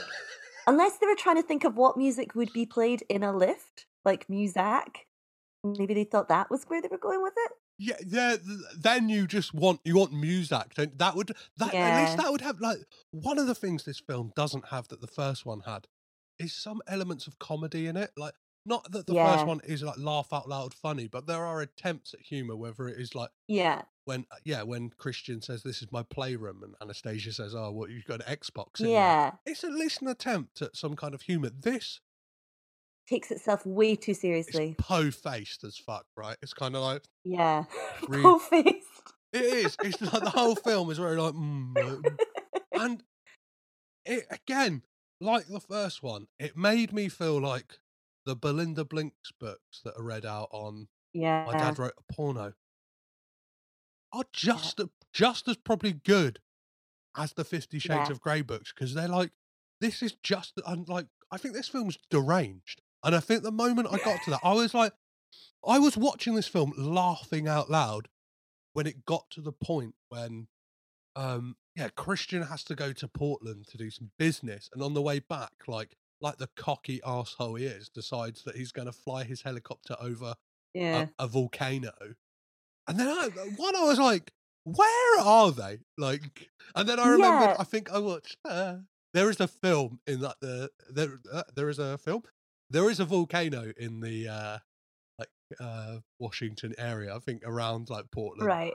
but it seemed weird because it there was a jungle surrounding it for one. Yeah. Yeah. I got very confused. I thought, oh, they're like South America or somewhere. It's like a long way to travel on a helicopter. Uh, But when that Yeah. when that helicopter started going down, I was like, this film is fucking Silly. deranged. And like, I was I was in I was like, oh, I did not see this coming. I'm enjoying this. Like I was like, because at the time, I think I looked at the like the, the time. I was like, oh, there's like half hour, forty minutes left of the film here. I was like, they are going like, is the kind of cliffhanger going to be? Like, yeah. he's he's just disappeared, and like, do you know what I mean? Like the the the, the third one opens and he's still not back, or something like that. No, he is back. Yeah. He- Immediately, they're like, oh, he's been found, and he's at the door. yeah, yeah, yeah, yeah, yeah. Here's, here's the clip to prove it. Christian Grey and his colleague Roz Bailey have been found safe and well and are at this moment on their way back to Seattle. Sources tell us their helicopter had to make a What the hell are y'all doing here? Christian, oh, Christian. Like, I, I'm, I'm perplexed. I'm the like, it's like it gives, it's like it's like the film goes. Here's chances for something exciting and kind of Yeah. different, and take us to a, a new place. And goes, no, like we get we, the the thing you care about, we don't. Is the relationship between Christian and Anna, and it's like we don't like. Yeah. Like, put some put some spice in that. Do you know what I mean? This is very much a korma of a movie. Like, give us a bit of a madras at least. None of the drama comes from within their relationship at all. At Or- all. Ah. Oh boy, and that like because that that is preceded by like him probably doing, I think, next to the I don't know, like ejaculating and saying, "Will you marry me?" is possibly like the second worst proposal ever. Like kind of half asleep from a nightmare and just going, "Ugh, will you ma- like marry me?" And it's like, uh what? Like this is supposed this film is supposed to be romantic. Like no, it's not. Like that's not that, like I don't know. I'm I'm a single man, so I might not know about romance, but I know that's not romantic. I don't know. I mean, it's probably like again more realistic as to how most people get engaged. Um, one thing I thought I was like, oh, here's a window into something. Oh, they're going to do something here, some character development here. This could be fun, and it gets completely dismissed. Is I think it's before the whole helicopter thing. After he's, um, the Leila girls turned up and he's sorted her out. Um, is that he then submits to Anna. He get he falls on his knees and Mm. is like, "I'll submit to you." And I'm like, "Ooh, he's submitting to her. Great, let's go into that more." And then she's just like, "Get up," and it's like, "No, let's see where this goes. I want to see what you do with this, this, this." And then it just ends up being like another chat. Like Yeah. yeah, that could have been really interesting. He's like, "Okay, I'll be your servant. What do you want from me?" And like maybe they play that for a while, but they don't. He No, just uh, gets in a helicopter. Yeah, because obviously she like she like goes. That's the thing. That's like I think like one of the red flag. Like when I was like Anna, get out of there, is when he does that, and then she like goes on a goes on a walk for a bit because she's like fuck this. Well, you think she thinks fuck this. Returns to Mhm. Christian's apartment, and he's immediately he he's like like she's a teenager who's like not told their parents when they're coming back. He's like. Where the fuck have you been? I've had people combing the streets looking for you. It's like, fuck off, mate. She's a grown woman. Leave her alone. Yeah. I've just remembered when they redo the the proposal, when he proposes with the actual ring, it is quite romantic. It's like when they go into this, is they go into a swimming pool or something? It's like this weird it's room kind of- that, like, it's low because the, the the floor is glass. So there's like, it must be a swimming Right. pool in the room below or something like that. So Yeah. you kind of get the shimmer And of the water. Yeah, and I did remember thinking, and I've got written down, like that was quite re- uh, romantic until he says he asked her to be mine, and I'm just like, uh, Yeah, I've, I've, I've, I've, I've that's got, like the worst way to ask someone to marry. yeah, I think I've got that proposal right here. Be mine. Share my life with me. That's nice. Yes. Marry me. Could, could have shared my life with me. That's quite nice. Be mine. No. They, they all just feel like different line readings. Do you know what I mean? Like, which one do I go for? And they've just like left them all in. all oppo- in. Yeah, because he doesn't read any of them differently. Yeah. They're all said with the exact same intonation. Yeah, like they're doing alts. Do you know what I mean? Like, we'll leave the camera running. Uh, Jamie, just give us a, a different couple of line Yeah. reads of, of, of what he could say. And it's like, why would the first one be Be Mine? And like, one of the things I kind of picked up on in this film as well is like, she like texts him at something. It's like, oh, let's not get fucking started on why is a film in 2017 that cost 55 million dollars relying so much on text messages that you have to read Yeah. on screen. It's like we're like the Yeah. filmmaking should be better than this, right? Ah, yeah, like but but yeah, she says I love you to him. And it like it feels like again there's going to be some tension in their relationship because like it seems like he's not like he doesn't say it back and it feels like it's a thing.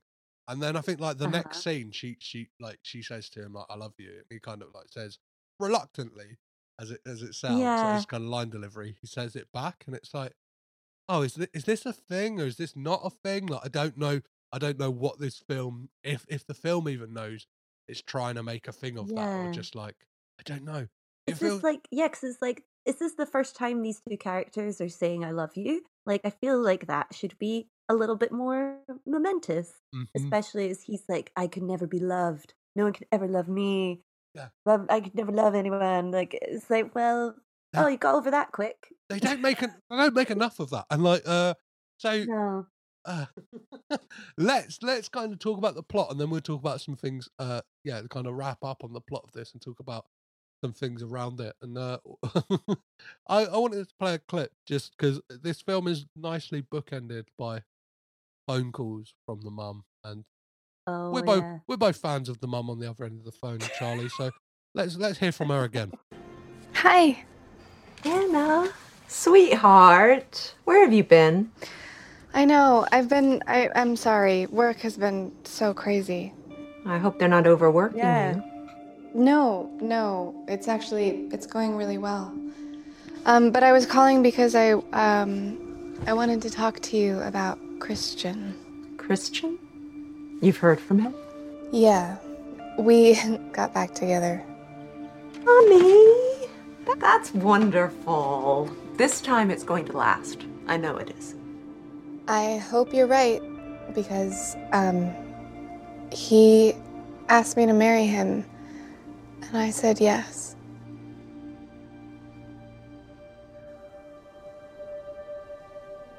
Mom? You're not. No, no, I'm not pregnant. Um I know that we haven't been together very long. But I I love him so much. He's the one. Oh, sweetheart. I'm so happy for you. You are? Of course. You've always known your own mind. If that man is the love of your life, you grab him with both hands. Thanks, Mama. Have you called Ray? Um, no, not yet. Um, Christian did though. He asked for his permission. He asked for your hand. That's so chivalrous. Oh, what the? Well, I don't understand their relationship at all. I do not. I do. I like because in the first one, aren't they like really pally pally, and now in this one, it's kind of Mm. like she seemed worried to tell her, mu- and it's like, I like if I don't know why have you not talked to your mum in this like in this two week period where you've kind of Yeah. got back together. Do you know what I mean? Like it kind of it feels weird. It feels like her mum would have been calling her because the last phone call she got, she sounded really down in the dumps and like kind of starting a new job and a bit like don't know. It, and, that- and and it's like, why is the mum not called her and said like, "Hey, you doing Yeah. okay?" Like, why is it And now? it's like so much has happened, even if it's just like the good stuff where she's like, oh, I'm like acting CEO of the publishing company now, or whatever. Like, why wouldn't you have even told her that? Like, why are you. Did, wait, so is this after the helicopter crash? Surely her mum saw on the news, because apparently that's all, it was all over the yeah, news. yeah, yeah, yeah. is heli- surely she'd have been like, "Hey, sweetie, your ex-boyfriend's helicopter crashed. Are you Mhm. okay?" Like, why have they not talked about any of that? Yeah, I, I, I guess the logic of this film is going, well, they're no, in the mum's eyes, they're no longer together, so he's dead to me. Even though she still, she still feels fondly about him. She's the one going like, "Have you heard from Christian?" So you would have thought she would have been straight on the phone to be like, "Hey, I, I don't know, maybe it was local news. Maybe they didn't get it in." Uh, uh, where was it? The mum. Virginia, I think it's the mum was from. She Oh. gets to visit her in the first one. Um, so they have that proposal like that comes shortly after that um that phone call and then and then we get the kind of like the stick the, the post credit scene right i guess if this was made by marvel studios this would have been held off to, to the end of the credits where we we see jack the uh the boss return Yeah. the what what i love about uh, what this is the one thing that kind of made me think oh that's like some nice like uh symbology or kind of like connective tissue throughout this is Mm. that he uses a cigarette to burn a hole in Christian's face, and obviously we've seen that. It looks like Mm. Christian has these cigarette burns all over his body. It's like, oh, Mm. Jack's got that intent. Jack's really he Yeah. really hates him, even though he kind of feels like, like you said about mealy mouth. It's like, oh, you're just gonna pick this guy to be like the villain for the third film, right? Is this where we're going for the third film? A- an ex book publisher, like, what's he gonna what's he gonna do to him? Give him a paper cut? I don't know, like what what is this big intent like why why does he hate him so much? It's like you know, he okay, so he bought over the company. It's like, but you did get away with doing a lot of stuff. I guess psychos aren't rational people. But like I still don't why? Like, is he gonna really? Is he really gonna try and kill them? Is that the suggestion? That I think I think that is where this film is. Uh, yeah, is is is trying to lead us. Heading Yeah, which right. feels feels very like a weird place for it to go. Yeah. Uh, yeah. So as we start to wrap up, um, one one of the things I wanted to say about this film is directed by the director of Glengarry Glen Ross, which like is an absolute barnstormer of a film, which kind of has yeah. some, some fantastic performances from Al Pacino and Jack Lemmon, and kind of like Love Jack Lemmon's one of my favorite actors in the world. yeah, one of these like great all star casts. has got a couple of people in there that uh, I guess are, aren't in popular favor anymore, but got some people who are absolute legends at what they do, and based on I think it's a David Mamet play. So Yeah.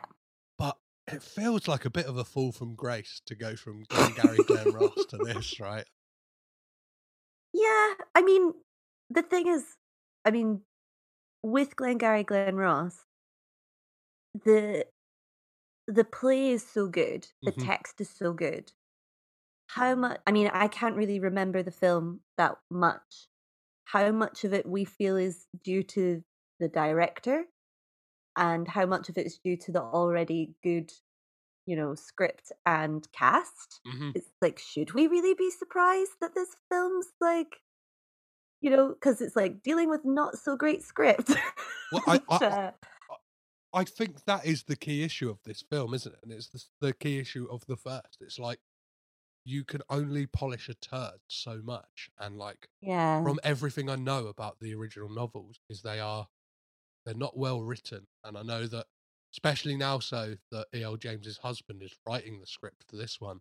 She had very strict stipulations on kind of what you can do, what you can't do with adapting her work. Whether it's like some of Mm. the dialogue has to be verbatim. So I guess, I guess some of it might have been the fact that, um, I don't know, there are key li- lines from the book that like fans, do you know what I mean? Readers would like be in the cinema being like, I don't know, like how comic book fans like when Iron Man says I am Iron Man kind of whoop and cheer when like I don't know when when Anastasia says what are butt plugs like all the all the audience go I remember that from the book baby yeah I don't know I Oh. just wonder why why was James Foley chosen to direct this film? Because the other thing is Glengarry Glen is it because Glengarry Glen Ross is all about like businessmen, like high powered, like manipulative businessmen,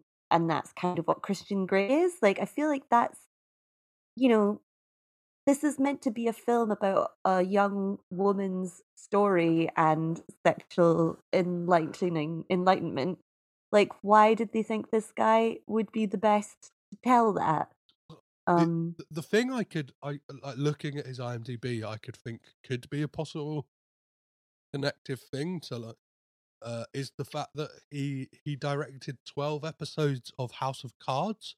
So I guess like it's just like maybe the studio were looking for like this kind of yeah, he's kind of got this career after the 90s like into the later 2000s kind of just doing a lot of TV stuff and like mm, so I guess he just felt like a safe pair of hands, and that's what this film very much feels like. Mm. Even down to John Schwartzman's like cinematography, which like it just all feels a bit safe, right? It all got yeah, which is, and it's meant to be a film that's meant to make, that's meant to be a bit dangerous and Yeah. naughty and all these, and it's really not that difficult to put more butt shots in. Like, Mhm. I just feel he tripped at a very, like, it's such a simple thing. This is meant to be a film that's a little bit naughty for middle aged, middle class women. Just show Jamie Dornan's bum a bit more. I don't think you see it at all. You see it in the first film. You barely see him with like his shirt off. Mhm. Like, you know, I've- without it gets a big square drawn in it. Like yeah, you I- see and you see so much of Dakota Johnson's nipples. It's like I kind of got bored of seeing her nipples. Yeah. As a red-blooded male, so Um, did I. I was kind of like, this is like I, I could. It felt icky. It felt like this, like especially Mm. from the first one, which kind of felt very like equal. Like, do you know what I mean? Like you, uh, you almost get a glimpse of a shaft in the first one. Do you know what I mean? So it's like, yeah, he barely takes down his trousers in this one. mhm, yeah, yeah, It's, and I just and that that is my main and it's a legit criticism of the direction. yeah. the directing in this film is there's not enough. But I wonder what would have what was the name of um Patty Jenkins? She directed the Wonder Woman film, didn't she? mhm. I wonder what it would have been like in her hands.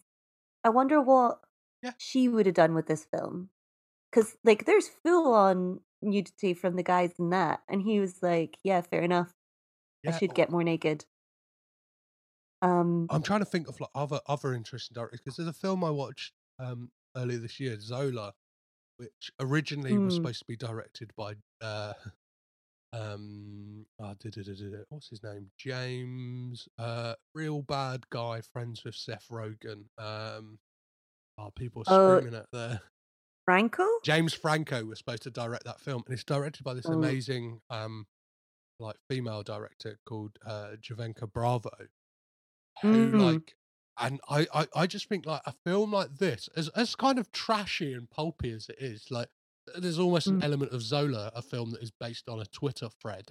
It's like a there is a trashy story in there, but somebody Yeah. like, putting someone like that hand that that hand is like creative with it and stuff like that, and does stuff like that that film Mm. does a lot with like text messages and stuff like that but it has the characters Yeah. kind of like in a in the way it's done is like the characters are like laying on their bed and you can hear the voiceover of them reading their text messages and stuff like that so it makes it a bit Mm. more and like do you know what i mean and it Dynamic. yeah and it uses like the sounds of a text message to kind of like i- i- in the score to kind of like let us know a text message has been sent and like messes with like ultra bright lights on the faces as people are reading them not as like dull as dishwater as this film is with kind of Yeah. like text messages up on screen but a female director like that i just think like Yeah, exactly. Or the woman who directed um uh Hustlers or something. Yes. Like that deals with like sexy content and,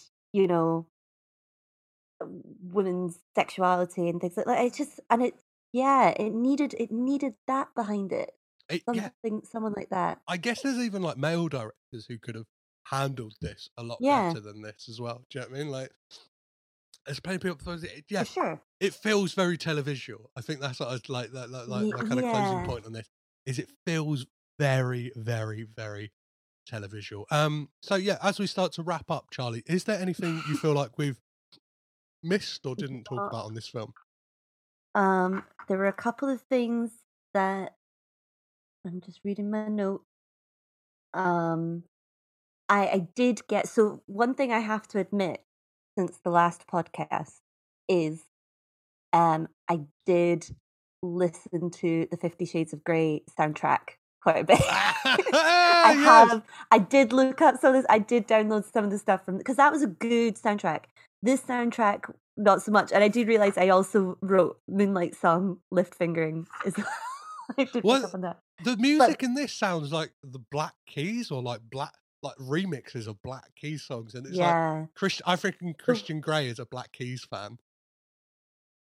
Yes. Well, one thing, but one thing that did get like twenty, uh, like two thousand and four or five, Charlie excited, is when she runs over to um.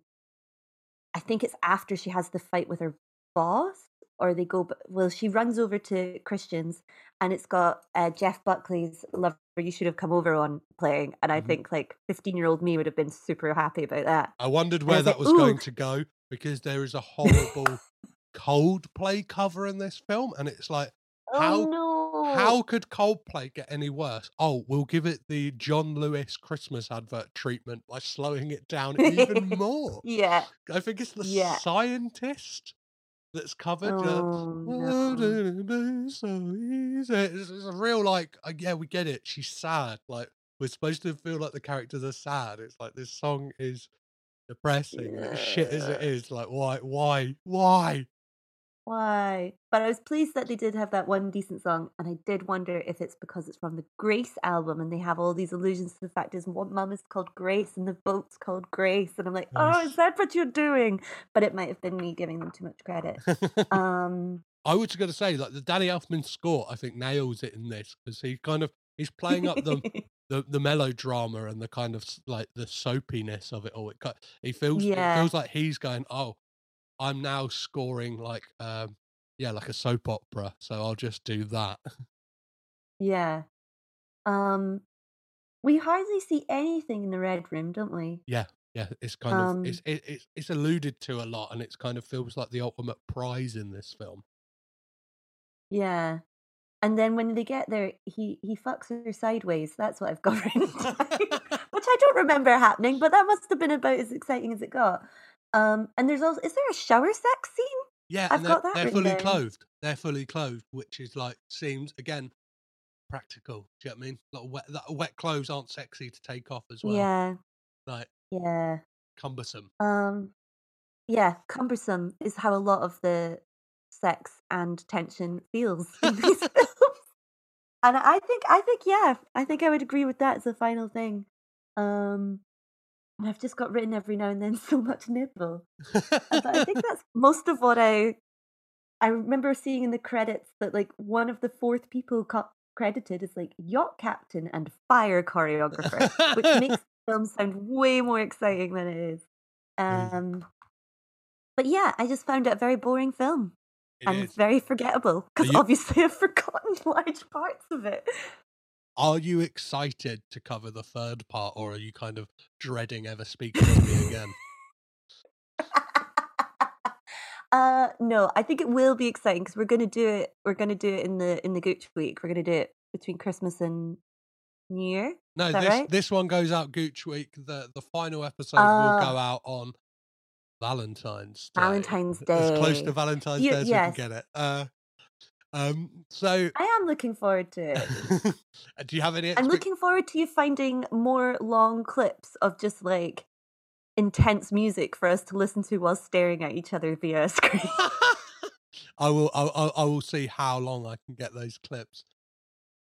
yeah. Um. So yeah, as I like to close off these episodes, I like to ask my guests if they managed to find any Coppola connections within this film. So people who worked on it or are in this film that appear elsewhere in a Coppola family's film.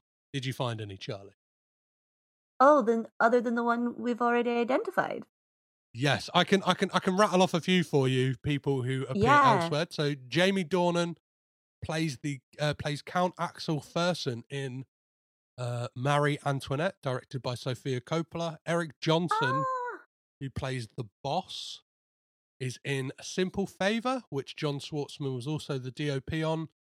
Bruce Altman, who is the like guy who basically gives Anastasia the job at the uh, publishing company, plays Nicolas Mhm. Cage's uh, um, uh, psychiatrist in Matchstick Men. The uh, Christian Grey's dad, so Eric Airlie, plays Rich Man in a in Big Eyes, the uh, Tim Burton film, which I imagine is a very Hmm. small part if his name is just Rich Man in the credit. rich man. and uh, Danny Elfman scored Big Eyes, The Family Man, and Edward Scissorhands. And what's the last one we got here? Editor Richard Francis Bruce edited Ghost Rider and The Rock. So there's some Coppola connections Oh. within this film. Okay, I will make sure I look out for some the next one. No worries. Um, uh, I will so do my homework. let's get to scoring this film. And I do it a bit differently out instead of a five star rating on this uh, podcast. Coppola's are synonymous now with wine. They love a bit of wine. So what would be your perfect Mm. wine pairing for this film? Is this a, a white wine? Is this a red wine? Is this a sparkling wine? What's it? What, what are you drinking whilst watching Fifty Shades of Grey? You did drink wine whilst watching Uh, Fifty Shades of Grey, right? I did with this one, um, which is why I maybe initially thought it was better than the first film, and then why I realized I've forgotten so much of it. Um, what did I drink with this one? I think I, I think I would drink a, a, a red one.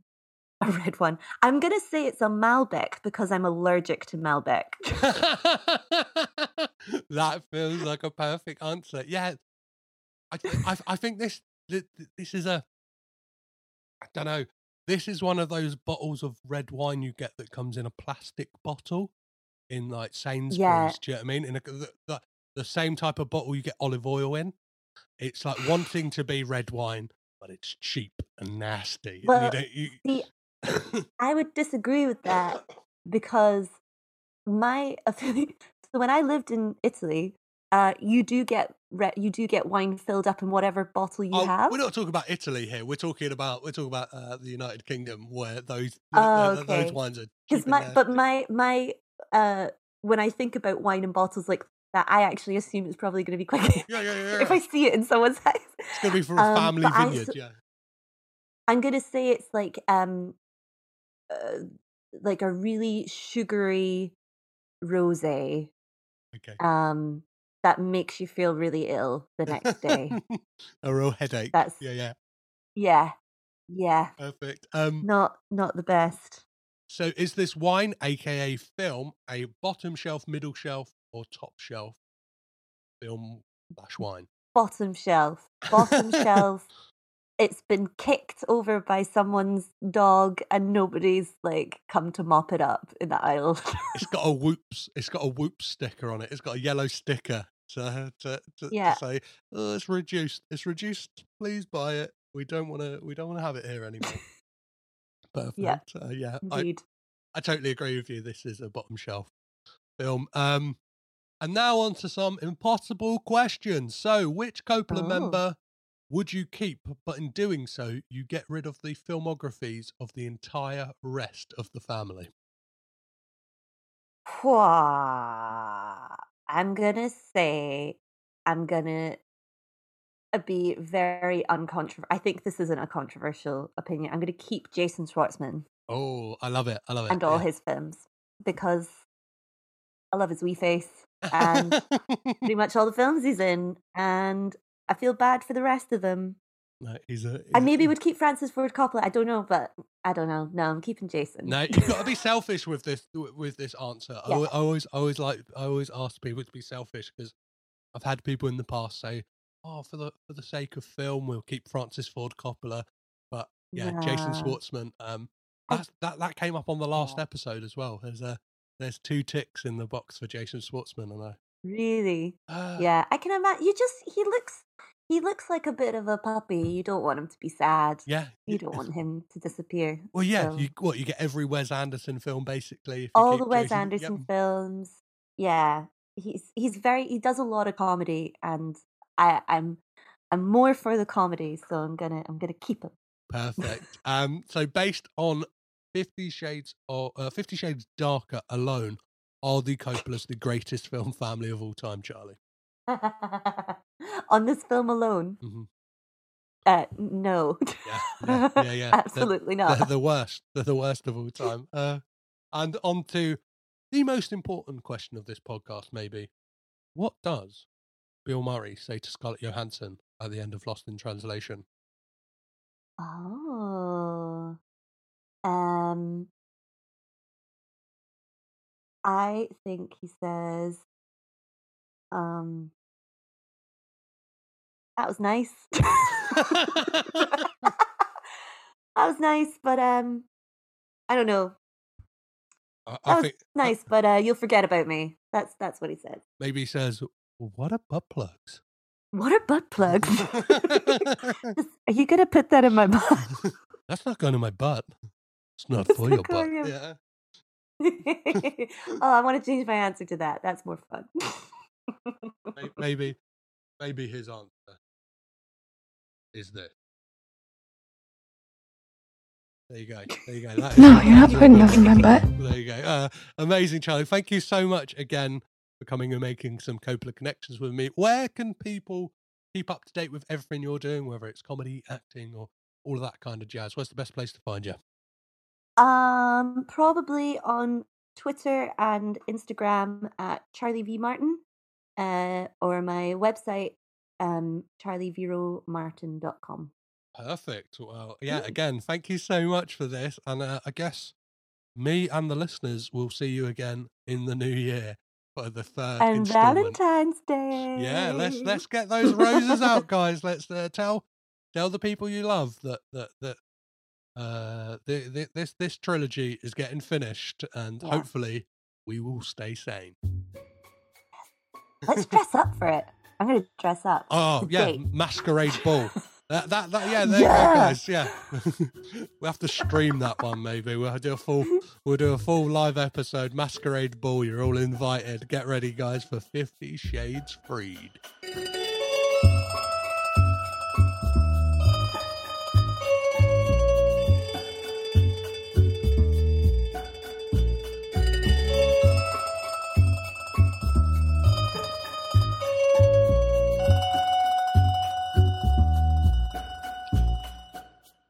Again, a massive thank you to Charlie for being my buddy in all of this torture that is the Fifty Shades franchise. And a massive thank you to all of you guys for listening, not just to this episode, but to every episode, especially this year. It's uh it's been a weird year, but this podcast has somewhat been some solace for me, and it feels like a perfect time as we're heading into 2022 to give out some some massive thank yous. So, um, first of all, Liam H Dempsey. Uh, I I chat to Liam very frequently, and he's kind of he's always in my corner when it comes to podcasting. That.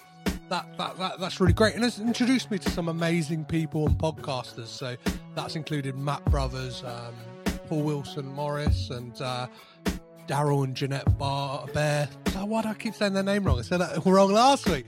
But yeah, uh, there's there's a tight little family, and I guess I really, really, really need to thank the Breadcrumbs family, and especially Jonathan Foster. Obviously, Phil and Ariane, I, I love you two both, but uh, Jonathan was the one who reached out to me and asked me to be a part of the Breadcrumbs Collective. And being a massive fan of the Prince Charles Cinema and the Pod Charles Cinecast, being asked to somewhat be linked to that whole thing and being a part of that like collective has really, really like I don't know, given me a boost in confidence and made me think what I'm doing on this podcast is a good thing. Not that I kind of didn't have that feeling already, but it's kind of that cosign to be like, hey man, we really love what you're doing. It's the similar kind of ethos to what we're doing. Come on board, and that's I don't know. Sometimes listeners saying what you're doing is great is is is, is really really rewarding and like it's it's nice to get some uh, positive reinforcement from your peers as well. So yeah a massive thank you to uh, jonathan and all the guys at the breadcrumb collective. So if you would like to give me some praise if you'd like to tell me how much you love this podcast you can always reach out or you just fancy a chat you can catch me on all the socials. So that is Twitter, Instagram, Facebook, and Letterboxd, all at Caged In Pod. Or if you'd like to drop me an email, you can do so on cagedinpod at gmail.com. As for next week on the podcast, obviously we hit a new year. It's 2022, baby. But it is also the month of Nicolas Cage's birth. So the podcast will be taking a little detour to celebrate all things Nicolas Cage and revisiting four of his classic movies. And there'll be a special Pigcast interview that will be dropping that month as well, which I'll, I'll tell you who it is in due time. But for the first episode of the month, I'll be joined by Nick Helm once again, who joined me way back when at the beginning of the year to talk all about Colour Out of Space. He comes this time to talk with me about a 1993 underseen Nicolas Cage gem that is Red Rock West.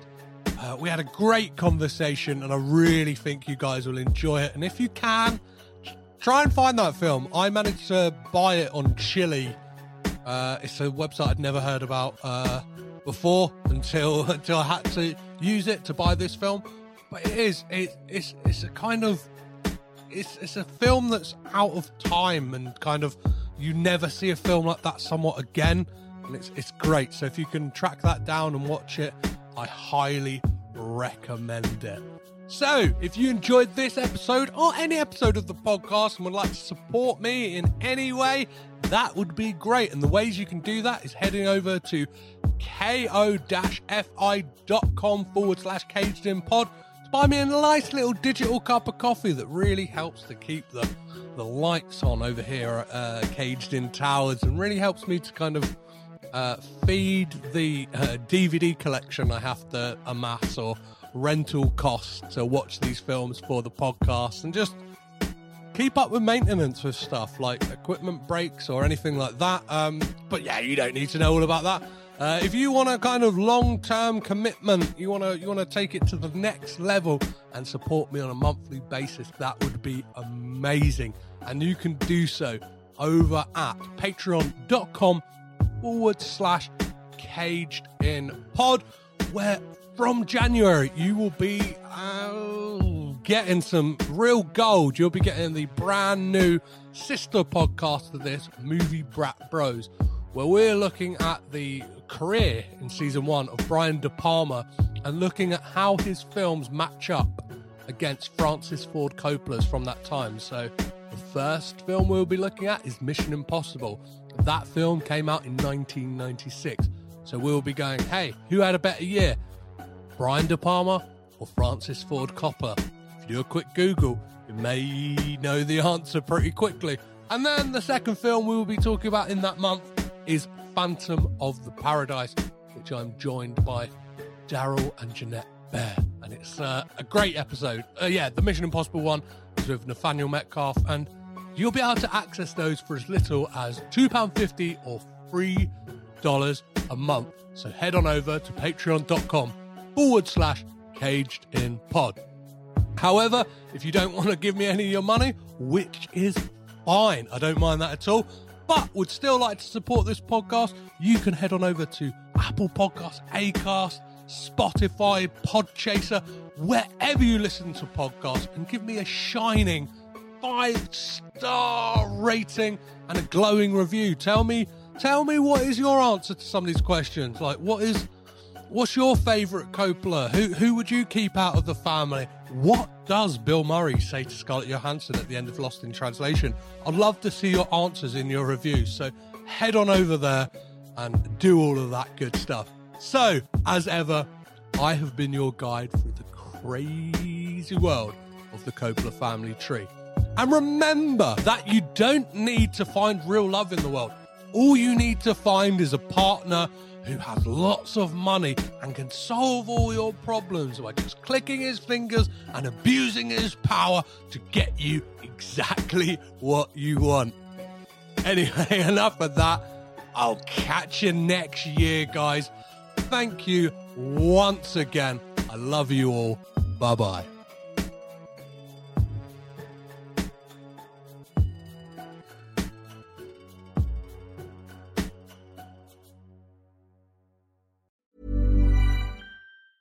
Mom deserves the best, and there's no better place to shop for Mother's Day than Whole Foods Market. They're your destination for unbeatable savings, from premium gifts to show-stopping flowers and irresistible desserts. Start by saving 33% with Prime on all body care and candles. Then get a 15-stem bunch of tulips for just $9.99 each with Prime. Round out Mom's menu with festive rosé, irresistible berry chantilly cake, and more special treats. Come celebrate Mother's Day at Whole Foods Market. Hey, it's Paige DeSorbo from Giggly Squad. High quality fashion without the price tag. Say hello to Quince.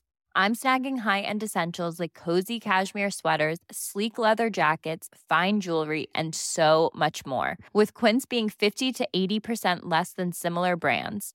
And they partner with factories that prioritize safe, ethical, and responsible manufacturing. I love that. Luxury quality within reach. Go to quince.com slash style to get free shipping and 365 day returns on your next order. Quince.com slash style.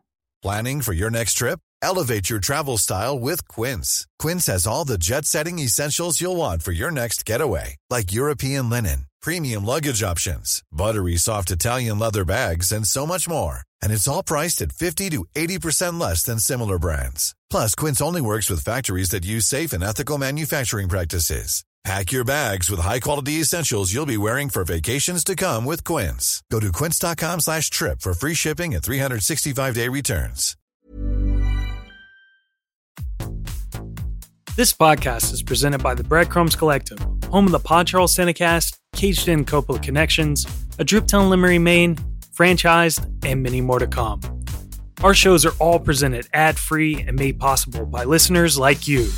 Please support our shows by subscribing, leaving ratings and reviews, and becoming patrons at patreon.com. If you'd like to learn more about Breadcrumbs, head over to breadcrumbscollective.com. Breadcrumbs. It's more than a podcast network, it's family.